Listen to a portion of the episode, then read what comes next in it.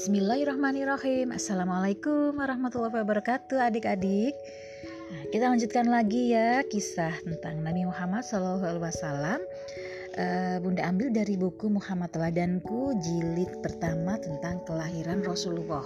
Kita sampai ke halaman 10 ya, Tentang Nabi Ibrahim alaihissalam dan Bunda Sarah. Allah Subhanahu wa taala tidak membiarkan Nabi Ibrahim alaihissalam teraniaya api menjadi dinginlah dan selamatkan Ibrahim. Demikian Allah Subhanahu wa taala berfirman kepada api. Api pun tidak dapat membakar tubuh Nabi Ibrahim alaihissalam sehingga beliau dapat keluar dari dalam api dengan selamat. Kemudian bersama Sarah istrinya, Nabi Ibrahim alaihissalam meninggalkan negerinya dan pergi ke Palestina. Dari Palestina, Nabi Ibrahim alaihissalam dan Sarah tiba di Mesir. Saat itu Mesir berada di bawah kekuasaan raja-raja Amalkit. Raja Amalkit ini sangat menyukai wanita-wanita cantik. Jika wanita cantik itu telah menikah, raja-raja Amalkit akan membunuh suaminya. Adik-adik tersayang, Bunda Sarah adalah wanita yang jelita Melihat kecantikannya, raja berniat meminang Sarah menjadi istrinya. Apakah dia istrimu? Tanya raja kepada Nabi Ibrahim alaihissalam. Nabi Ibrahim mengetahui bahwa dia akan dibunuh jika mengaku bahwa Sarah adalah istrinya. Oleh karena itu, beliau berpura-pura memperlakukan Sarah sebagai adiknya. Setelah itu, adik-adik tersayang, ternyata raja tidak dapat mendekati Bunda Sarah. Kakinya seolah tertanam di lantai. Wanita ini pasti dilindungi oleh Tuhannya. Aku tidak dapat mengganggunya. Demikian pikir raja ketakutan. Akhirnya, raja melepaskan Nabi Ibrahim alaihissalam dan Bunda Sarah.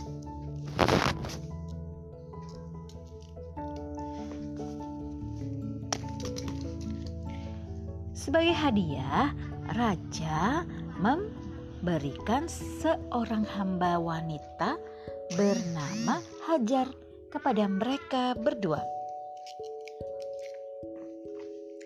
Adik-adik tersayang, Nabi Ibrahim alaihissalam terus berdakwah.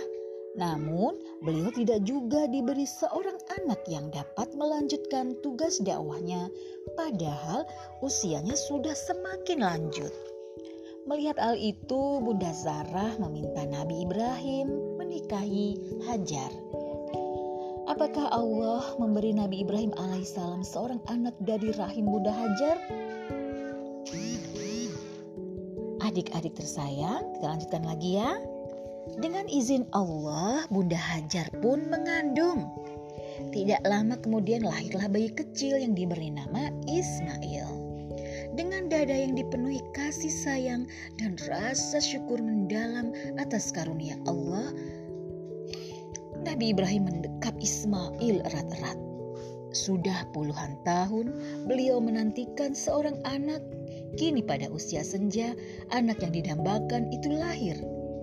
Air mata sang nabi berlinang-linang menahan haru. Engkaulah belahan jiwaku, engkaulah penerus dakwaku kelak bisik Nabi Ibrahim kepada bayinya yang mungil. Sejak itu, hari-hari Nabi Ibrahim dipenuhi dengan tawa Ismail. Di sela-sela kesibukan berdakwah, beliau selalu menyempatkan diri untuk menggendong sang nabi. Bunda Sarah juga sangat menyayangi Ismail. Beliau sering membantu Bunda Hajar mengasuh sang bayi. Lihat Kanda, bisik Bunda Sarah sambil mendekap Ismail. Alangkah miripnya bayi lucu ini denganmu. Nabi Ibrahim tersenyum mendengar perkataan itu.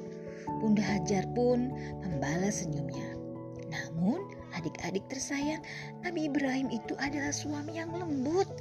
Beliau tahu bahwa walaupun amat menyayangi Ismail, sebenarnya Bunda Sarah sangat ingin memiliki putra yang lahir dari rahimnya sendiri putra saleh yang akan melanjutkan dakwah mereka. Nabi Ibrahim menyadari betapa beratnya perasaan Bunda Sarah. Beliau sangat ingin meringankan beban itu. Karena itu, dalam setiap kesempatan berdoa, Nabi Ibrahim dan Bunda Sarah meminta agar Allah berkenan menurunkan seorang lagi penerus dakwah dari rahim Bunda Sarah. Adik-adik tersayang, belum lagi doa itu terkabul, Allah yang Maha Penyayang menurunkan sebuah ujian yang sangat berat. Nabi Ibrahim dititah untuk membawa Bunda Hajar dan bayinya pergi ke sebuah tempat yang sangat jauh sebuah tempat sunyi tak berpenghuni di tengah gurun yang tandus dan gersang. Perpisahan ini terasa sangat berat di hati Bunda Hajar dan Bunda Sarah. Namun kehendak Allah ada di atas segalanya. Adik-adik tersayang, apa yang terjadi pada Bunda Hajar dan Ismail di tempat baru itu?